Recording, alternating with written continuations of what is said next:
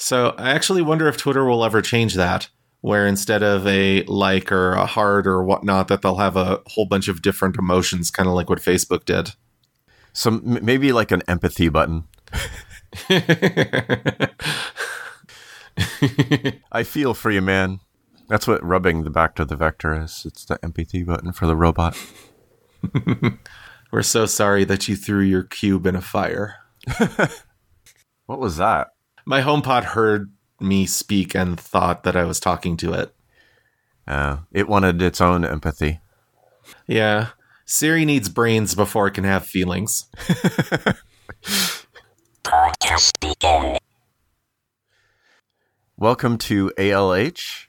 In this episode, we're going to talk a bit about uh, the Mac Mini that I got and setting up new computers. But first, we'll have, a, I guess, a bit of follow-up. The first one is, of course, more Tesla stuff, because what is this podcast without uh, ten hours of Tesla talking? and and that is that the the Model three that was supposedly disqualified for not having the correct fuel... Some people were responding basically saying, no, they were disqualified already for having a unauthorized driver, and they just decided to complete anyway, and then the whole thing was just a stage. And but then there was more updates after that saying, no, we really were disqualified for not being the correct f- fuel. It was not just someone joking around that we could also be disqualified for that. So I don't know what to think anymore. Yeah, I read that and I was completely confused. Like, okay, what is this follow-up? What is happening? What are they doing? Yeah, but they've been assured that next year the electric vehicles will be allowed. So there's that. So allowed within that same class that they were disqualified from before, or within a separate class? I believe allowed within the enthusiast class, which was the one where they were disqualified before. Okay, twenty nineteen, year of the electric vehicle. And then the other bit of follow-up is related to when we were talking about the Intel radio chips on the last podcast. And it appears Apple is looking to hire a bunch of Qualcomm engineers. Uh, it looks like they're raiding them in San Diego. I mean, I look at that story and I think, of course they are. Because the way to look at it is the iPhone is their cash cow. They make, what, something like sixty percent plus of their revenue from the iPhone? Right. And uh, Apple's whole business is trying to make things as vertically integrated as possible. So with the iPhone four, they started with their own C P U and then eventually worked down the stack. And I mean, what's one of the most important things about the iPhone? It's connectivity. So it makes total sense that eventually they're going to go the route of designing their own chips. They want to control that, too. I remember there was um, an article by Joel Spolsky basically talking about you want to, con- if you want to make a good product, you want to control everything that's at least one layer below what your actual product is. And something to keep in mind with this as well is that this doesn't just apply to the iPhone. This could potentially apply to the Apple Watch, the iPad, and then hopefully someday the Mac.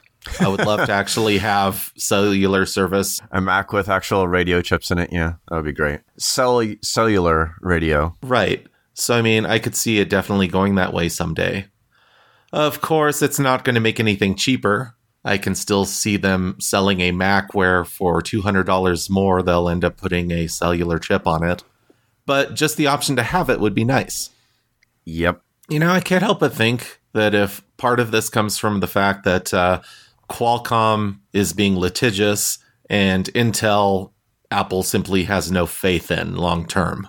If uh, Apple is moving to ARM for their C P Us on their desktops, they don't want Intel holding uh, the radio chips over their head as a way to try and get them to sort of stay with the C P Us.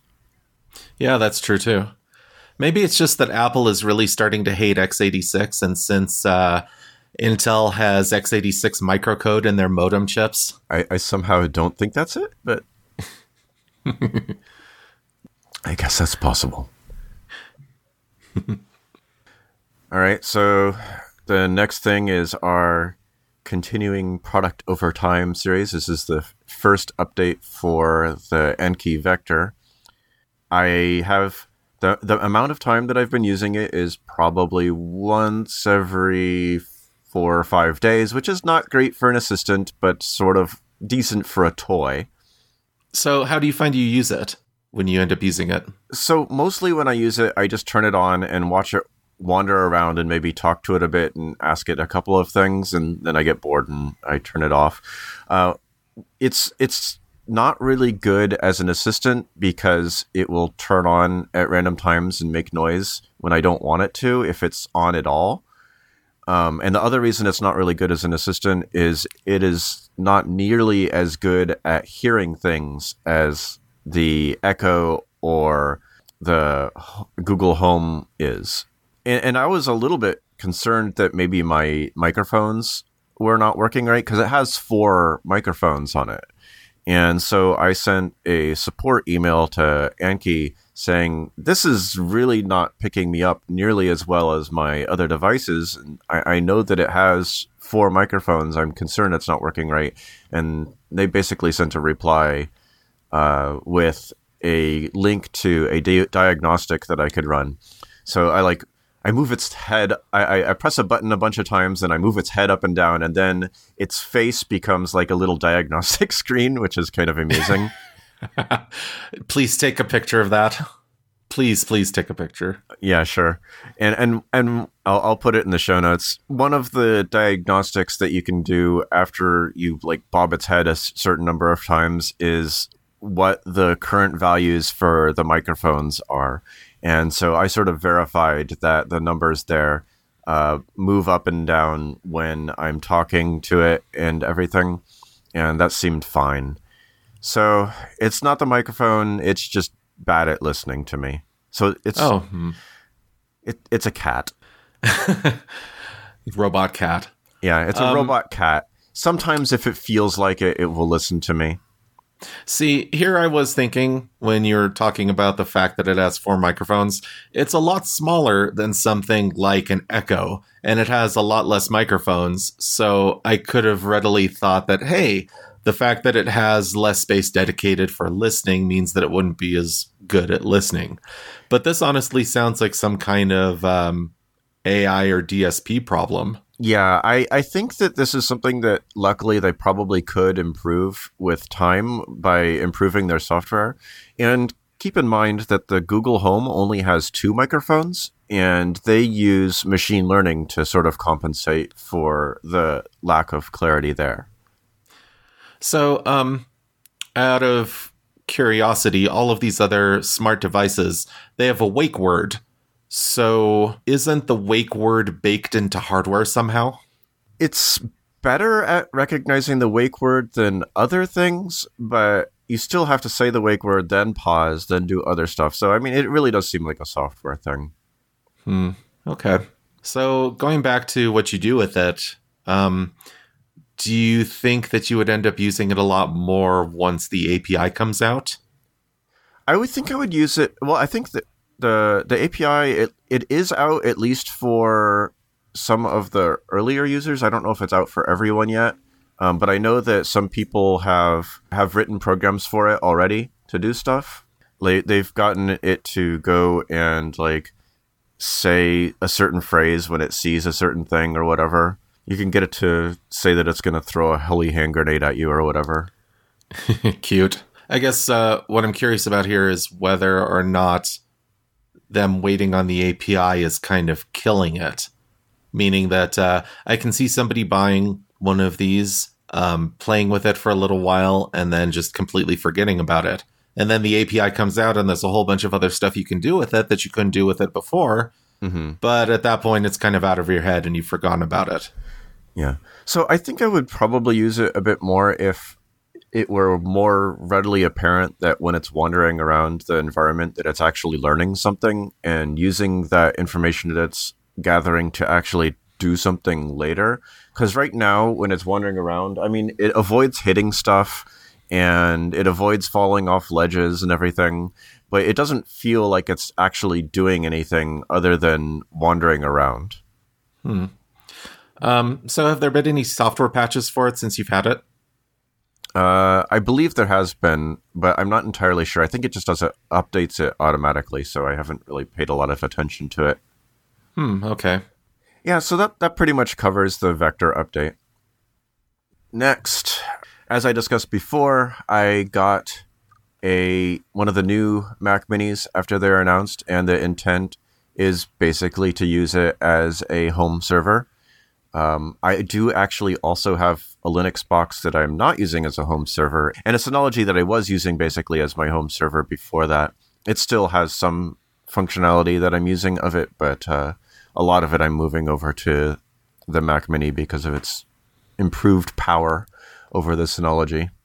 Okay, so uh, first to start this off, uh, what specs did you get on your Mac Mini? So the specs that I got were pretty close to the high end for the C P U. It was a six-core, three point two gigahertz i seven, and then I got thirty-two gigabytes of RAM and a five hundred twelve gigabyte S S D, and then the ten gig uh, Ethernet. And I'm a little bit sad about getting the thirty-two gigabytes of RAM because I learned after I ordered it that it is upgradable. It's upgradable to sixty-four, right? It's upgradable to sixty-four. So I was thinking, well, maybe it would have been better to just get the eight gigabytes and then upgraded it to myself to sixty-four, which would have probably still been cheaper than getting the Apple thirty-two.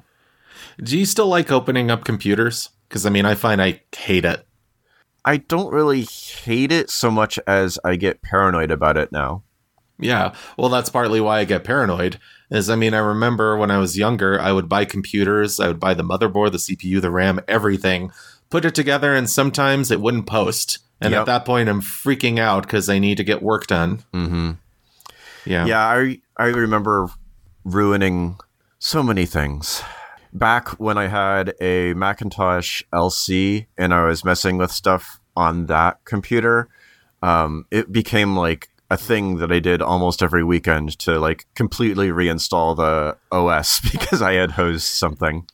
When I was a kid, uh, one of the first computers I had, b- besides the terrible, terrible Tandy, um, I had a two eighty-six that was eventually upgraded to a three eighty-six, and it was kind of a Frankenstein of a machine that would end up getting upgraded over time. Mm-hmm. But uh, the very first hard drive I ever had was a forty megabyte hard drive. All right. Mine was a twenty megabyte. And uh, in order to play Doom on my computer, I would have to compress Windows and delete it. Delete the Windows folder. Then I would install Doom and I would play it for a little while. And then when I was done with it, I would just delete Doom and then unzip the Windows and then pretty much put everything back where it was before. It was nice. A terrible process. Nice. It was a completely terrible process. I remember being like, so excited to get like this external one hundred megabyte hard drive attached via SCSI. I think I went from a forty megabyte hard drive to a six hundred forty megabyte hard drive, and it was bliss for a while. Oh, wow. Yeah, that's quite yeah. an upgrade for you. Yeah. Um, so I have to ask, since you were playing with a Macintosh L C, did you ever get to see the sad Mac face in person? Oh, yeah. I saw it plenty of times. Like See, I said, I, I was doing things all the time that could potentially completely screw up my system. And I mean, this is a lot of how I learned. See, the first time I ever even heard of the sad Mac was uh, I remember getting memory and uh, I got RAM.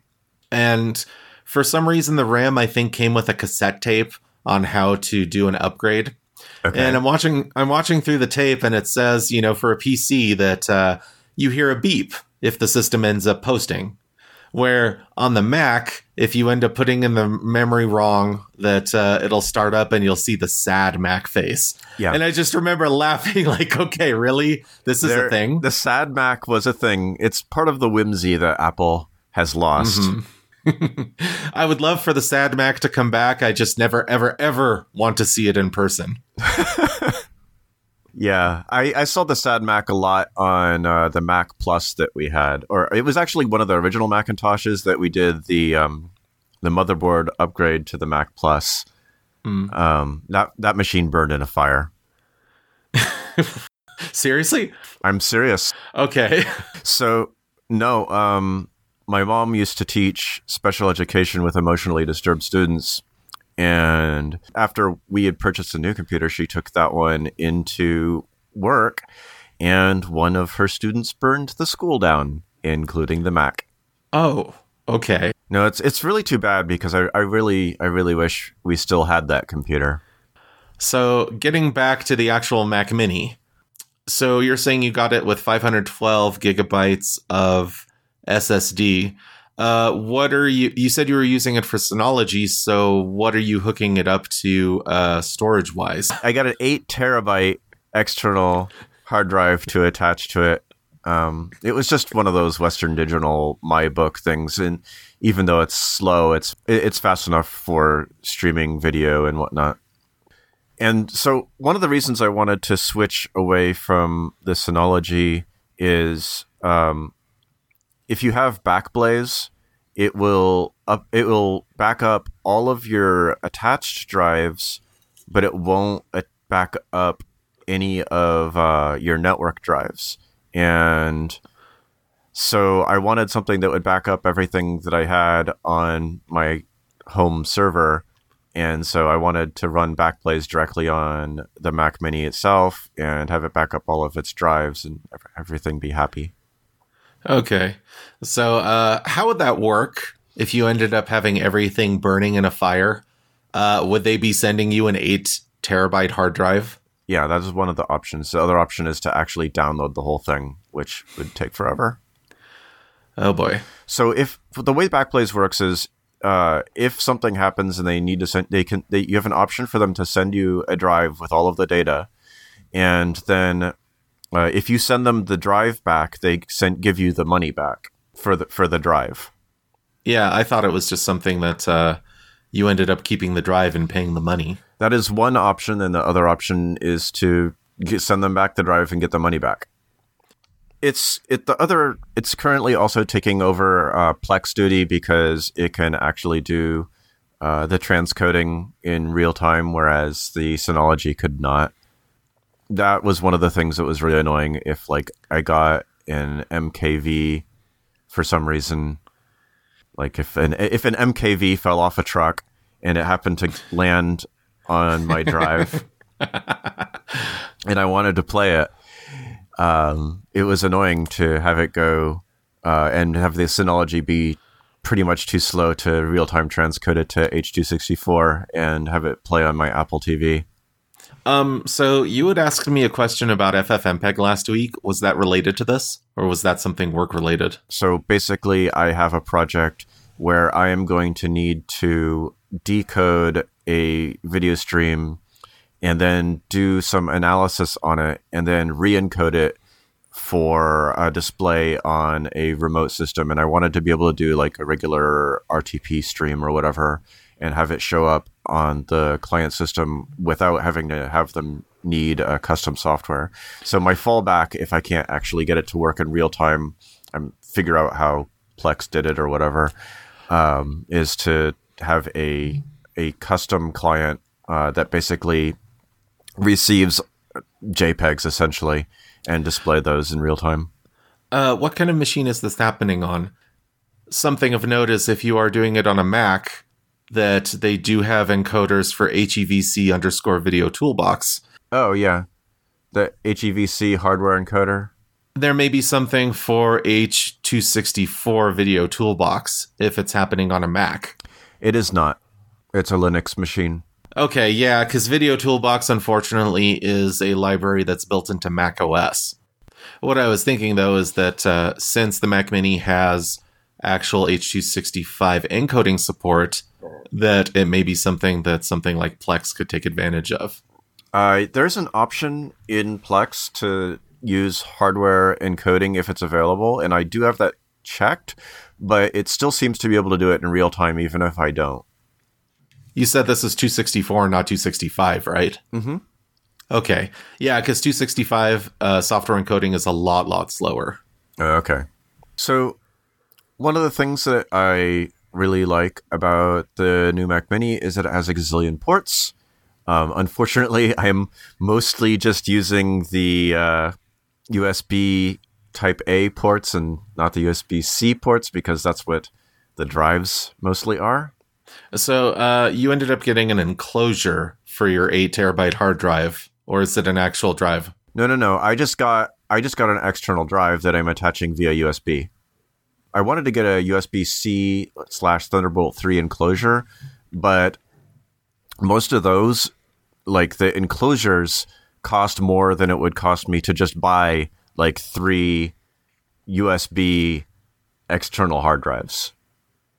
And granted, I could then do like a RAID configuration if I got that enclosure, but suppose I've learned that a lot of times your uh, point of failure is not necessarily the hard drive. The point of failure is often the RAID, the the RAID hardware. And if that mm-hmm. goes, then you have no way of getting your data back unless you get an identical system to that. And considering that uh, the enclosures that are U S B C slash Thunderbolt enclosures cost about it cost more than if you just bought the hard drives, the external hard drives, and plugged them in. It just didn't seem worth it. Yeah. Plus, if you have Backblaze, it ends up being okay, since you end up having um, an offsite backup. Right. And that's how I was planning on handling it, is just having Backblaze for what I needed it for. Though I do have to go in and change some settings to allow for like D M Gs to be backed up and everything, because I have a bunch of disk images, and it by default, it won't back up disk images. Oh, okay. Hmm. Uh, though I, I did I did change that, and I'll have to check on it to make sure it actually did back up my disk images, but I think it probably did. Hmm. Okay. So um, how how involved was it switching over? I mean, on this new uh, setup you have. There, there's a standard transitioning to a new computer stuff that we'll talk about a bit later with our setting up new computers. Um, and then there's the stuff that I did specific to this machine, which was getting all of the Plex and related other utilities uh, installed. And that was a little bit annoying. Um, I ran into a problem with Plex where um, it was, for some reason, not... Uh, not providing a secure connection, and it was saying, even though I had uh, secure connections preferred setting on the machine, uh, there's a little green lock on Plex to show you that it's a secure connection, and I was not getting the little green lock, and every time I would try to connect to it from another machine, it would basically say, this machine is not accepting secure connections, please make sure that you have the setting. And I went go and I looked up looked it up, and everything seemed fine. It said, maybe your network connections, everything seemed fine. And as I was writing a post on the Plex forums, I looked back at it from the other machine, and there was a little green lock. It just mysteriously started working, and I, I, I have really no idea why. Do you think it was some kind of thing that was synced? Like some kind of setting that ended up syncing locally, and so when that happened, my it only ended theory up is, I, I know that Plex has their own little key system for getting secure connections, uh, where they provision keys automatically to the Plex servers. And I think that because I already had a key that was associated with another machine on this I P, uh, that it might have been conflicting with their provisioning system, and that's what messed it up, but I'm not one hundred percent sure. So what you're saying by that metric is that you can't have multiple Plex machines within the same local network that are using the same external I P address? That that just seems to be my only theory. Um, it's possible that that wasn't it, because I also tried installing, uh, just to test, I had tried installing Plex, uh, the Plex server on another Mac, and I ran into exactly the same problem. Uh, so that's sort of my only guess at the moment, is it's a key provisioning thing. Hmm. Okay. Any other setup issues? Uh, not really. I did run into uh, some interesting things when I was transitioning from using my five K monitor to uh, just being headless. So right now, when I use my five K monitor, I run the run it through my external G P U. So I figured I'd just plug the Mac Mini when doing setup into my external G P U and into the monitor. And it turns out that when you unplug it and you try and remote desktop into the Mac Mini, it just it it shows a screen, but it is just a five K black screen. Oh, hmm. So it still sort of, I guess, expected the eGPU to be there. Um, when I connected the monitor directly to the Mac Mini and then went and uh, remote desktop V N C'd in, it, it worked fine. Probably a bug you should report to them. Yeah, probably. O- overall, I really like it. It was I was sad when I moved it into my closet, uh, but that's where it's living now. I did some benchmarks, uh, which compared to my two thousand sixteen fifteen-inch MacBook Pro, uh, the interesting thing is in like Cinebench, it's about twenty percent faster, uh, even when using the external G P U for both my MacBook Pro and uh, the Mac Mini. So even for G P U supposedly limited tasks, it's faster using the same G P U. um, and I, I'm guessing that has to do with uh, the OpenGL overhead in Cinebench. I'm not, I don't think they've upgraded to Metal. I'm not one hundred percent sure, though. Well, they're going to have to soon. Yep. And then for like a pure C P U tasks, it appears to be about forty-five percent faster than my two thousand sixteen MacBook Pro, which is nice. Yeah, I mean, that sounds pretty nice. The only thing regrettable right now for me is that uh, there is no really good five K monitor for the Mac Mini to plug it into. What I'm using is the L G Ultra Fine five K. And yeah, it does have its own issues. Yeah. I mean, didn't you have to have that replaced at one point, or was there some kind no, of mitigation? No, I'm still using the one that has the interference problems, and I never bothered to replace it. So now I'm sort of stuck with it. it Though the, the more annoying issue for me is that it has uh, burn-in. Or it has, I'm sorry, it has image retention. Um, so if I leave something in one place for more than a minute or so and then I move it, I'll, it, it stays there, which is really irritating. Other than I that, I mean, if, it's a really pretty display when it doesn't have image re- retention. I don't know if it's an L G thing because my um, C seven L G T V has that kind of image retention. It's well, not flat out burn-in. Mm-hmm. It's actually better with burn-in than the last L G T V I had. Um, but um, if I have it on the Apple T V and I have it on the menu and then I go into something black, I kind of see a ghost image of the individual icons that were there. I think that's Forget- something that's supposedly fairly inherent to OLEDs, actually.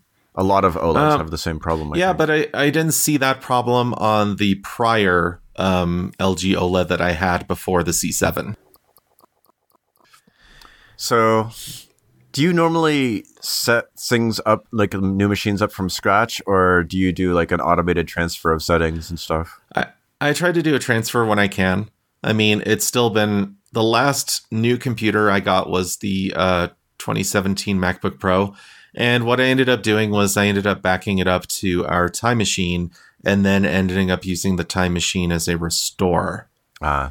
The reason I like doing that is pretty much that way I have everything in place. Mm-hmm. Um, I have all, you know, everything that goes within my home folder, um, all the batch scripts, all the settings, all the dot profile stuff is still there. Mm-hmm. Um, and the only time I ever really set up something as a new computer is either when it is a new computer that didn't replace a specific computer, or mm-hmm. if I have a whole bunch of problems as part of the setup process. Uh, like um, an analog to that would be setting up a new iPhone. Like if I have a whole bunch of issues on my current version of iOS, then I may actually go ahead and set it up as a new copy and re-download all the apps and all that kind of new setup stuff. But whenever I can, I try and transfer when it's a replacement computer.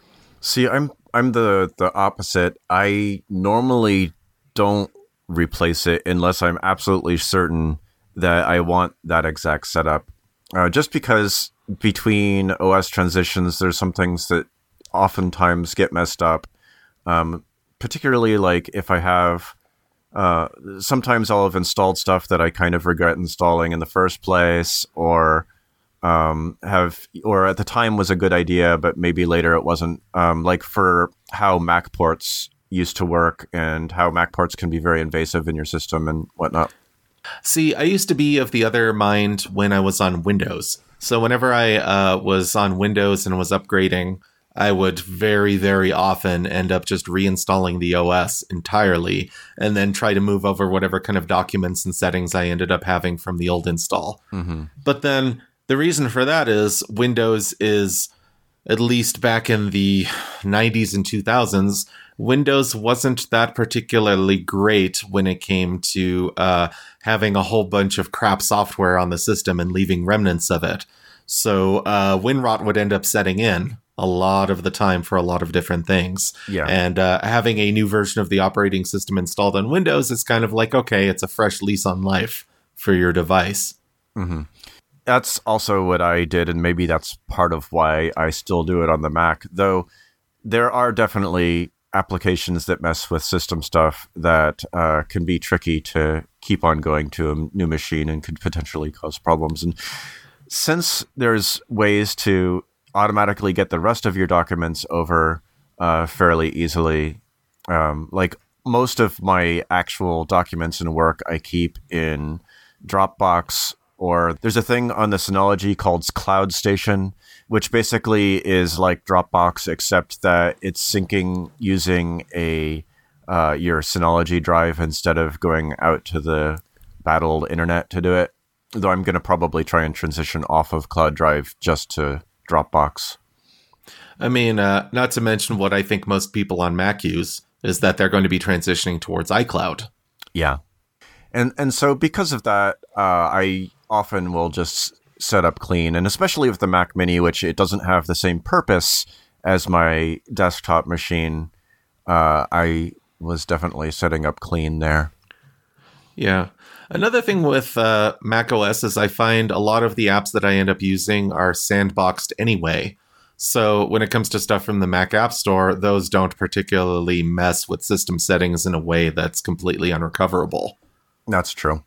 So because of that, I feel less reluctant to um, to you know migrate from an old machine to a new machine using the same settings. Yeah. I mean, the only stuff that really, really gets deep in there for me is like my V P N software and then Backblaze. Mm-hmm. I find that it's not, uh, I'm not doing anything really over the top when it comes to digging into system settings or using any software that really does. I don't feel that setting up a new system is as important as it used to be for me. Now, is this the same for when you're setting up other machines? Like if you have to set up a new Linux box or whatever, do you try and do like a clone of something else, or? Oh no, that's different. When it's uh, usually when it's a Linux box, I try to set it up as brand new. Okay. Usually because um, I feel like the Linux process isn't necessarily as clean of an upgrade process. Mm-hmm. Funny enough, uh, generally in my work we use Ubuntu and mm-hmm. um, or Ubuntu, I should say it right. Because of that, we have versions of Linodes that are running a version of Ubuntu that was upgraded from something that started in, what, twenty eleven, twenty twelve. Mm-hmm. So we end up putting a new version and then a new version on top of that and a new version on top of that. And I feel like it's more likely to run into problems with the upgrade process if it comes from a really, really old install than it does if it's brand new. Mm-hmm. So because of that, when I end, when I end up having a new Linode or lo- new Linux machine or whatnot, I really, really try and do it from clean. So that way there's as little as possible installed on the node, and anything I need, I just go ahead and install it. Okay. So do you do that? Do you have like a whole process for getting the stuff on there, or do you have anything automated? I mean, generally, I don't set up new stuff all that often. So generally what I do is, I mean, I set up a new node, I install Apache, Apache, P H P, MySQL, pretty much anything that ends up going on a LAMP stack, if that's mm-hmm. what that machine is used for. And then from that point, go into the Apache configuration, set up the domain that's needed. And then that's uh, pretty much it, besides any setting up any kind of firewall rules that go with it. Ah, uh, sort of a little bit gets into, um, do you, do you have a naming system for your computers? Uh, for which, my home computers or my work computers? For either. Do you do you do you, do you have a like a system that you use to, to name new machines and new drives and stuff? See, way back in my twenties, back in the magical land of two thousand, uh, in the year two thousand, I used to actually uh, name my computers based off of ships in Wing Commander. Oh. Like I think the the nicest ship was Avenger, so that was actually my main computer for a while. Okay. Well, what happens when you upgrade it? Then you're no longer your computer's no longer the nicest ship. Well, it's uh, what I ended up doing was I ended up upgrading for a while, and then the nicest computer would then become Avenger, and then I would rename the other computer or repurpose it or reinstall the O S for it. That seems like it would be very confusing. And it was more in my head of um, for a while it was, okay, I had two computers at home. One was my primary computer that I would do work on, and one was kind of my Linux machine that would be my underpowered, let's play around on Linux machine. I see. Yeah, I mean, it was uh, it was kind of different then because um, the ubiquity of virtual private servers hadn't really taken off at that point. I see. So, you know, now you can get something for five bucks a month or so. Mm-hmm. And in the case of our work, our work has a whole bunch of them. I think I, we have something like thirteen different nodes for our work. Mm-hmm. And generally naming of that is just based off of the domain, the primary domain that it's used for. So nothing really, really eccentric. I see. Because my thought is like, okay, if I end up dropping dead and somebody needs to sign into the machine, they'll have more of an idea of what each server is just by looking at it rather than having to untangle it. Mm-hmm. So I try not to be all that elegant with it now. And as for my home computers, my home computers, I mean, primarily my, I have my iMac and my laptop. And with that, I just stuck with Mark's MacBook Pro and Mark's iMac, and that's pretty much it. Exciting. So it's stupid, it's stupid and terrible, and I should probably come up with a better naming convention for it. We should have a contest. Name Mark's computer. Yeah, but I'm, that's kind of worrisome because I, I don't know what kind of listeners we have, but uh, I'm kind of worried that it's kind of like one of those contests where uh, my my machine becomes something. Mackie McMacface. Yes, Mackie McMacMac.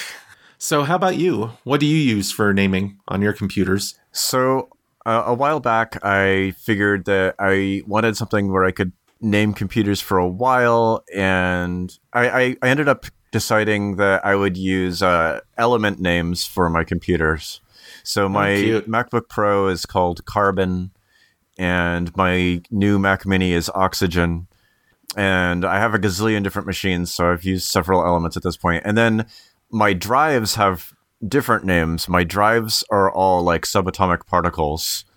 Oh, so one of them is Strange and Charm. Yeah, actually, I do have. I have uh, Strange. I have Charm. I have Tau. I have Muon.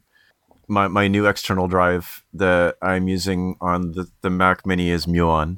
This this may have not been the wisest thing because I can never remember which is which. So I've created on my own little internal web page a list of all of my computers and drives along with their I Ps and what they are used for. Oh, subatomic particles. Schrodinger's drive. Only issue I would have with having my computer called Carbon is I could see it. I could see there being some confusion with the old, uh, what is it, Mac O S graphical interface. Yeah, there is that, but uh, I haven't run into any problems with it so far. So, so that's how I name them. You don't really need to go and get your apps and your settings back, but I, I can go over what I've been doing for that. Sure. So, I, I, I have different kinds of machines that I set up. I set up V Ms, and then I set up Macs, and I set up Linux boxes, and occasionally I'll set up a Windows box, but it's very rare. Um, hmm. And so for the Windows box, I don't have any process for it because it's rare enough.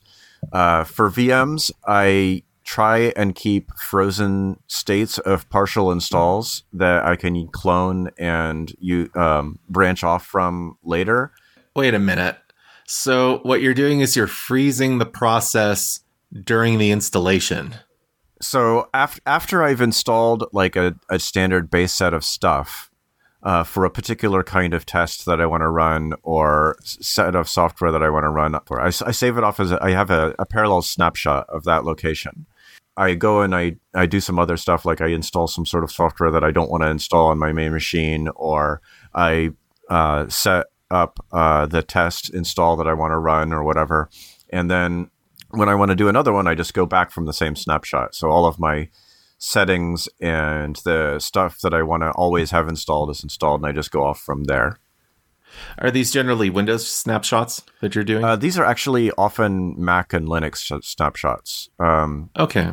Like, for example, I do some work with uh, MacPorts, and I don't want MacPorts installed on my main machine because, as I just uh, mentioned earlier, uh, it tends to mess with some system stuff that I don't want it to mess with. This is unlike Homebrew and Conda and um, SPAC and some other package managers that uh, live in userland and don't mess up your system settings. Mm-hmm. Uh, but but one of the things I have to support is MacPorts, and so I do uh, I have that installed on a V M, uh, and I often need to install from um, certain packages already being installed uh, with MacPorts, and so I keep those as a snapshot. Right. Okay. Yeah, and that would make sense considering uh, you setting things up as new when you have those kind of package managers that you have to worry about. Okay. Yeah. Uh, I find with me that uh, most of the V Ms I end up using are simply the ones that are provided by Windows and the whole modern dot I E thing, ah. which, uh, yeah, I use those in order to do uh, web browser compliance testing. Mm-hmm. And when it comes to that, I just generally need to download it and then start mm-hmm. it, which... It's a really, really simple process just because um, generally I'm going into a web browser and testing a website and that's it. Mm-hmm. The annoying thing with Microsoft, though, is that Microsoft makes their images expire. So that's why I don't keep those images for any long term amount of time. I just go in and I re-download it whenever I need to use those V Ms. Mm-hmm. And then there's everything else.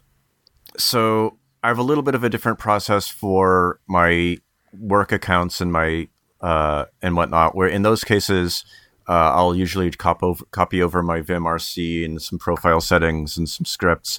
And then there's my own machines, which is a more involved process. I have a GitHub account and I have a private repositories for that. And so I created a new computer setup GitHub repository.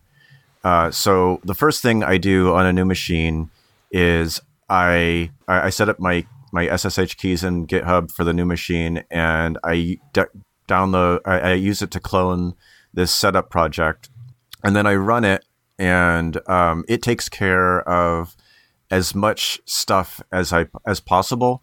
So um, a lot of the stuff, because I want to keep my scripts and everything in sync between machines, I have um, uh, like a directory in Dropbox, and so.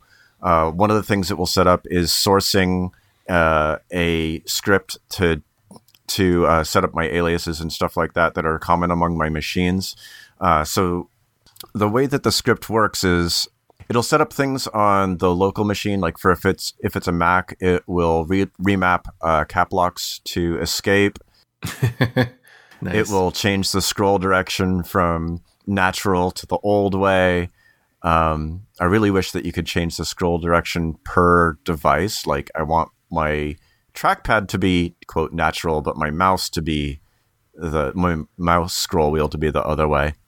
Um, I'll change. It'll automatically change my Finder view style to be list view. Uh, it will copy a bunch of stuff. It will uh, go and point to a startup script to run like on uh, both on profile launch and machine launch. Um, And then um, it will point to the Dropbox location and the cloud and the uh, the cloud drive location for other stuff. And then there's like an, a, a few things that the script will optionally do, like set up an S S H daemon. I don't like saying daemon. And then I try and have it automatically install the apps that are um, most important to me.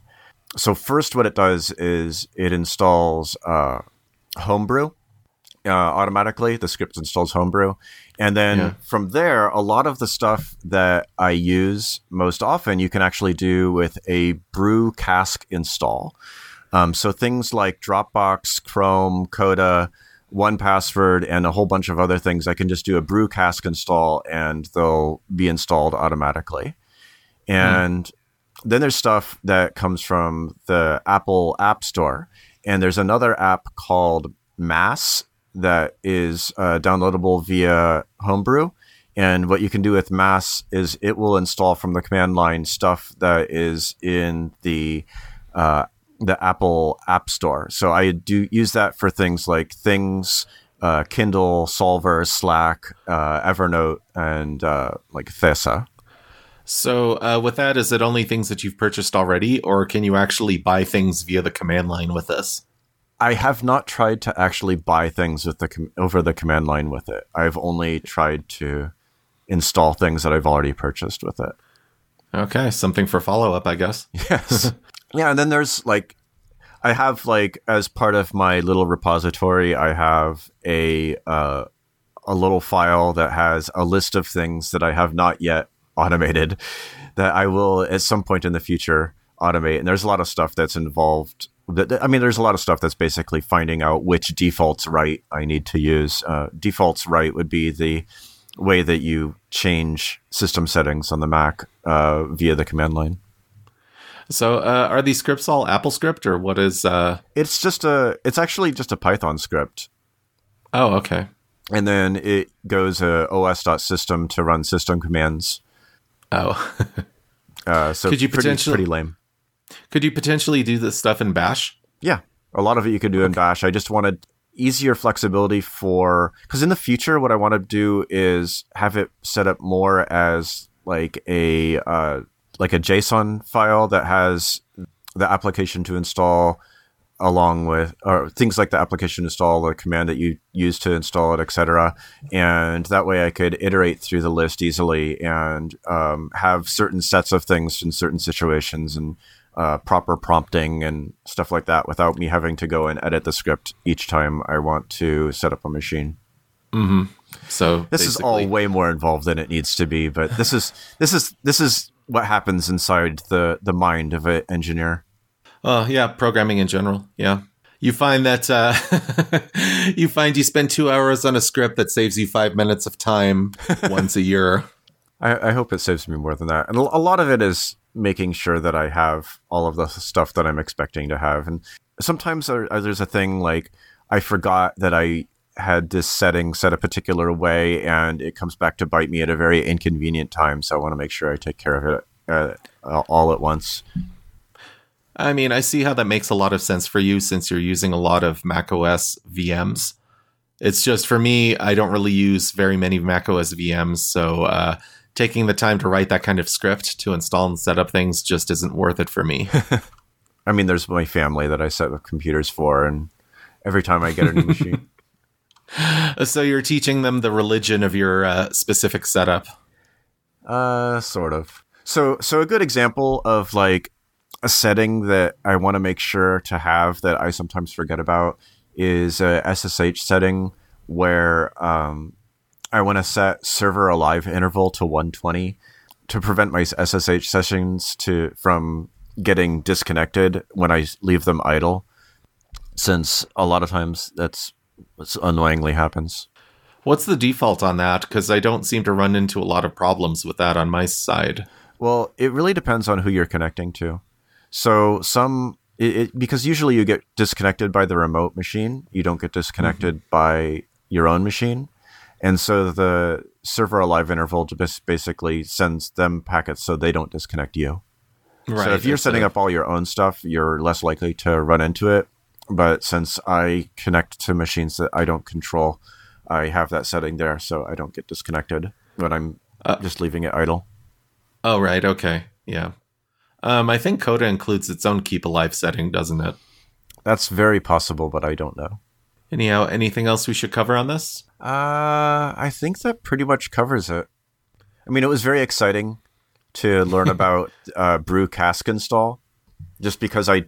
It's it's sort of neat that uh, you can install all these things that normally you would have to go and search for the correct download location for, where you can just go and do it from the command line. And it happens to know about all of these normal software apps like Chrome. Yeah, I've used it very, very little. And I think what I've used it for wasn't an actual, you know, application that has a G U I, but a uh, something like I think FFmpeg. I think that's what I ended up using it for. Yeah, I think FFmpeg is one of their just regular brew installs. Like the cask ones are ones that are sort of outside their normal dependency system and more like regular packaged software kind of stuff, as in not part of uh, Homebrew itself, not a recipe, but uh, basically just grabbing regular commercial software. Oh, that's weird. I'm going to have to play with that. Yeah, because there's the, the people that set this up that have it uh, pointing to the official sources for for these pieces of software and whatnot. Okay, so I guess uh, should we wrap up the show? Let's wrap up the show. Thank you for listening to A L H. You can visit us at A L H dot F M and look at our show notes. And uh, we would like to thank seven and a half Patreon subscribers that we have now. Uh, apparently, there was a major catastrophe in the Andromeda Galaxy that uh, there was a sort of uh, A L H cleansing that occurred. We're, we're sorry to have them go. Our thoughts and prayers go out to them. Yeah.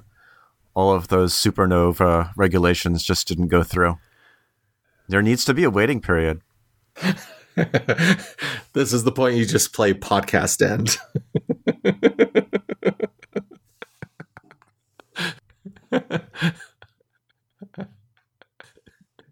Do it. Podcast end. Uh, so you were saying that you use GitHub. Mm-hmm. I mean, you use GitHub locally. I use GitHub to grab the things off of GitHub. I use Git locally. Okay.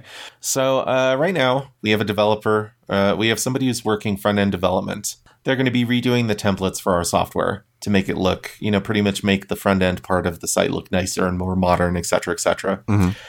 And the guy was... Uh, You know, I, I had to explain that, yes, we're using a very old version of the software. That's uh, our repositories are within Subversion. However, we're looking to move over to Git.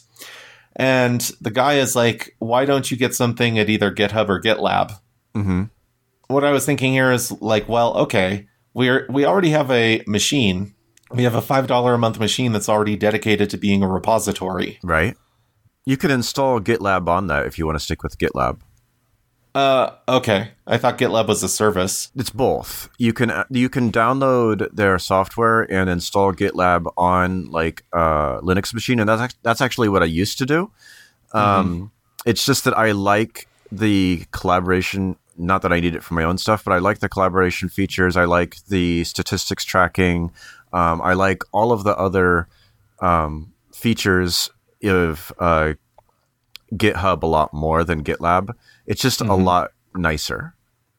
Yeah. All I was thinking on our end is that when we move over to Git is just have a Git repository on the same machine that we have the Subversion repositories and just have him pull, you know, have him pretty much pull and push to that repository that we already have set up rather than having to set up a paid service somewhere else. Yeah. Okay. So since you haven't actually done development using GitHub, it is, it is, it is very nice. So okay. It has issue tracking, bug tracking, it has.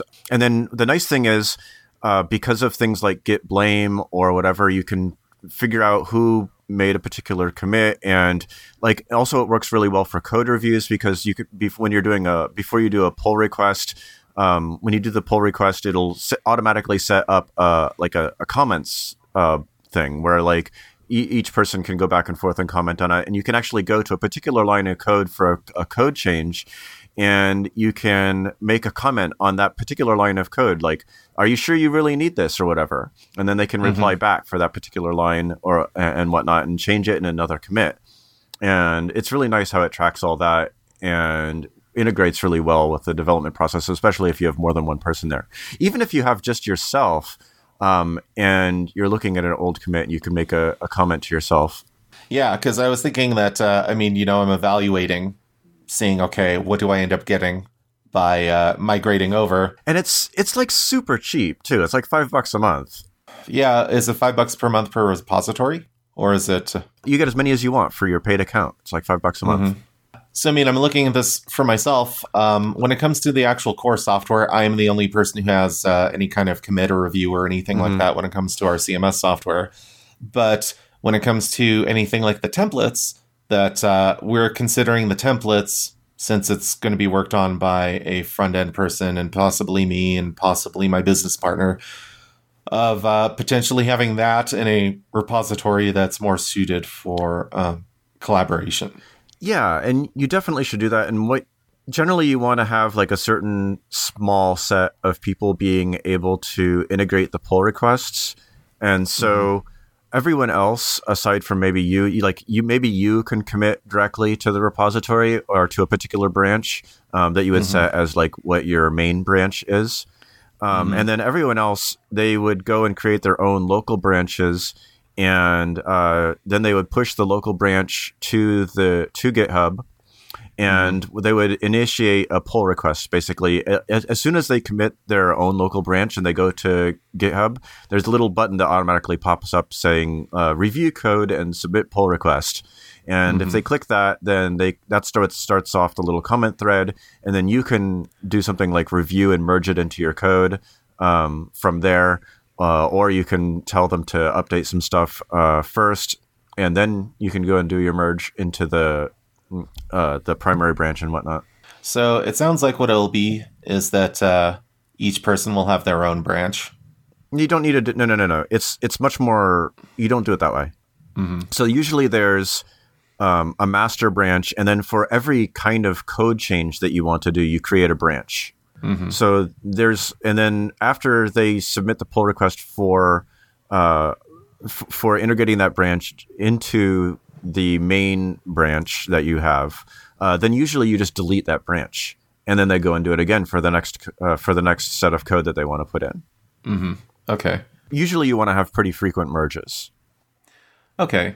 It's just generally right now with Subversion, what we've been doing is we don't even have branches. Mm-hmm. We just have a master, and that's it. Right.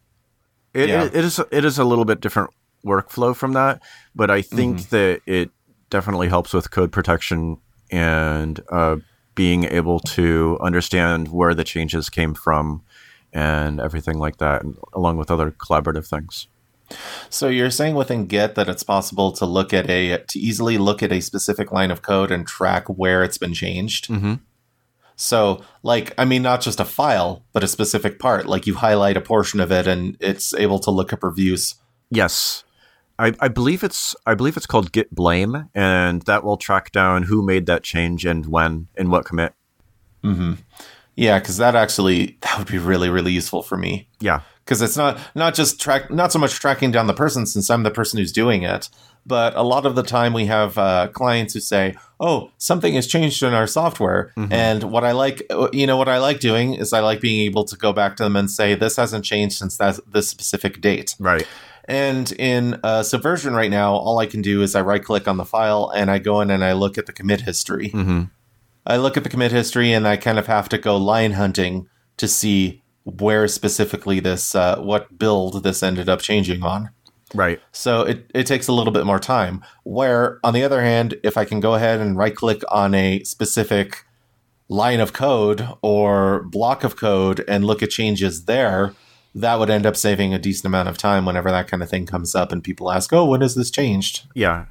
Um, one mm-hmm. of the other nice things about it, like using GitHub is it, for each file, you can get like a visual history of it. And mm-hmm. you can click through all of the previous commits for that relating to that file and see what they all look like and have them diffed against things and everything. There's like batch converters for Subversion to Git so you don't lose any of your history. Mm-hmm. And so that's, that's how I'd recommend doing that is first convert it to a Git repository and then upload it to GitHub. Like set uh, GitHub as uh, your primary remote or your origin and uh, put it there. Okay. Yeah. And I mean, I'm thinking more likely that uh, this whole iPad experiment, I'm thinking you're going to find a lot more tools with Git than you are Subversion. Yeah. The only other thing is, like I'd said before, is uh, making sure that there's kind of the counter there to see what, uh, you know, what increment, mm-hmm. you know, pretty much what increment of build that is. Right. Because, uh, yeah, because when we compile it, uh, when we pretty much quote unquote compile the program, Uh, we bake in the actual uh, version number. Right. So what you want to do there is you want to make sure that you have like an actual tagged release um, at some uh, put in there, and then uh, di- after that, git describe will give you a count, basically, of the number of commits beyond uh, that uh, version that you have. And so you always have something unique. Yeah, it's an interesting premise. Yeah. So um, between the two, between GitHub and GitLab, I mean, which uh, which would you do? Okay, so there's two reasons that you'd want to use GitLab. One is you want to have it hosted on your own machine. And two is you want it to be cheaper. Anything else, I would use GitHub. Yeah, okay. So, I mean, GitHub, what I'm thinking here is, you know, just pay the cost. Mm-hmm. And uh, all I'm looking for is I just want it to not be publicly accessible. Yeah. That, that's all. Yeah, that's all you have to do with uh, the private. I mean, obviously, they have to know about it because they're hosting it. Um, right, yeah. And the, the, uh, the other nice thing, the GitHub user community is giant. And mm-hmm. if you want to include someone on one of your projects that you wouldn't normally include, well, you just go and invite them on GitHub.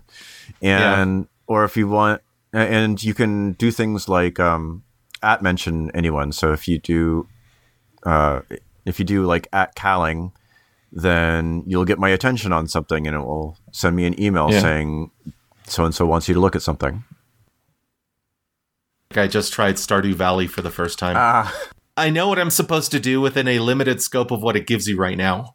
I'm in the process of raising four parsnips or however many parsnips it wants me to. Uh, but I'm looking at this thinking, okay, it's a farm simulator. It's an R P G. What is this game? I'm still kind of in that initial confusing stage when it comes to that game. I, I haven't actually played it that much, um, but Seth has. And mm-hmm. it is like Animal Crossing, except that you do a lot more gardening and there's fighting monsters. What?